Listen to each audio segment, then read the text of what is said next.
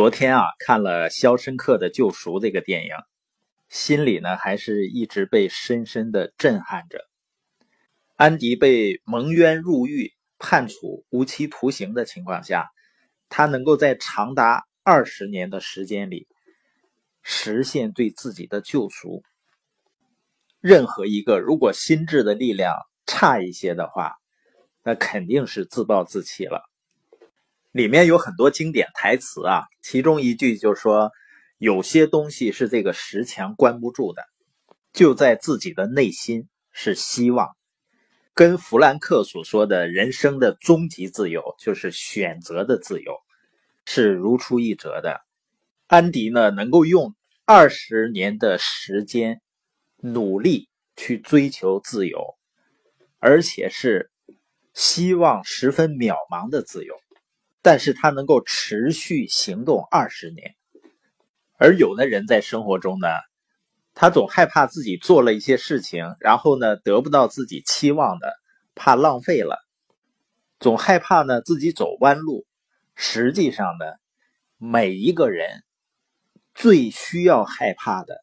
就是要怕自己从来不迈出第一步。当然，大多数人呢是喜欢容易的事情，他不喜欢困难，所以呢会自然而然的面对行动的时候会找一些借口。这种自然而然呢，最终会形成人们的一种习惯，而只有少数人知道呢，人的真正的成长和积累一定是要付出努力的，而且那些代价看似越高的事情，最终呢给人带来的回报就会越大，所以他们的选择呢不是容易的，而是有价值的，是正确的。那有的朋友问。我怎样的选择才能够真正是正确的选择呢？实际上，正确的选择它是基于你有一个正确的标准，也就是正确的价值观和正确的理念。那这些正确的理念、价值观和正确的思考方式，一定是从学习中来的，也就是一边学一边实践中得来。所以，我们说，在今天这个时代，我们如果真正想创业，想做出一个正确的选择的话，我们要遵循的一定是学习、改变，然后再去创业。而我们看到呢，很多人想创业，带着快速致富的这种心态，然后呢冲锋陷阵，结果掉进一个又一个的陷阱。当然，人在所谓的走了弯路以后，如果能够去反思，能够继续学习和成长。那么当初所走的弯路，可以理解为是一种经验或者花钱买的教训，这样呢也比那些永远都不迈出第一步的人要好得多。我们之前说呀，现状是什么呢？现状本质上来看就是过去的积累，所以我们要想改变现状呢，首先是要认清和接受现状，因为很多人。无视现状，甚至呢，他努力把自己不满意的现状呢给合理化，用很多的借口。那最后的结果呢，只会越来越糟。我们既然知道了现状是过去的积累，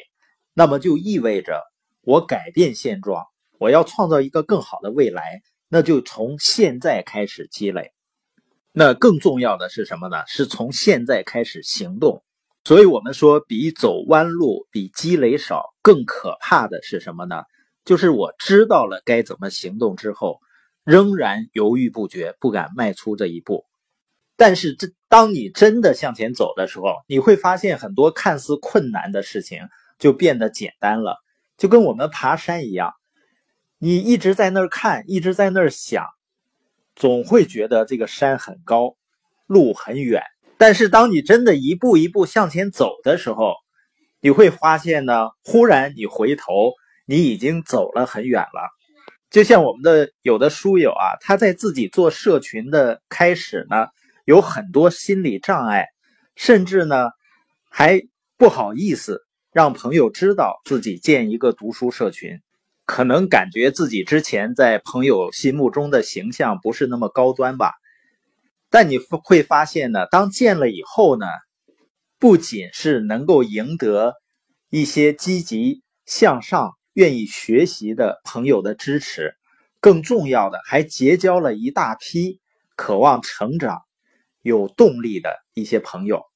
而在这个过程中呢，也自然而然的提升了自己在朋友心目中的形象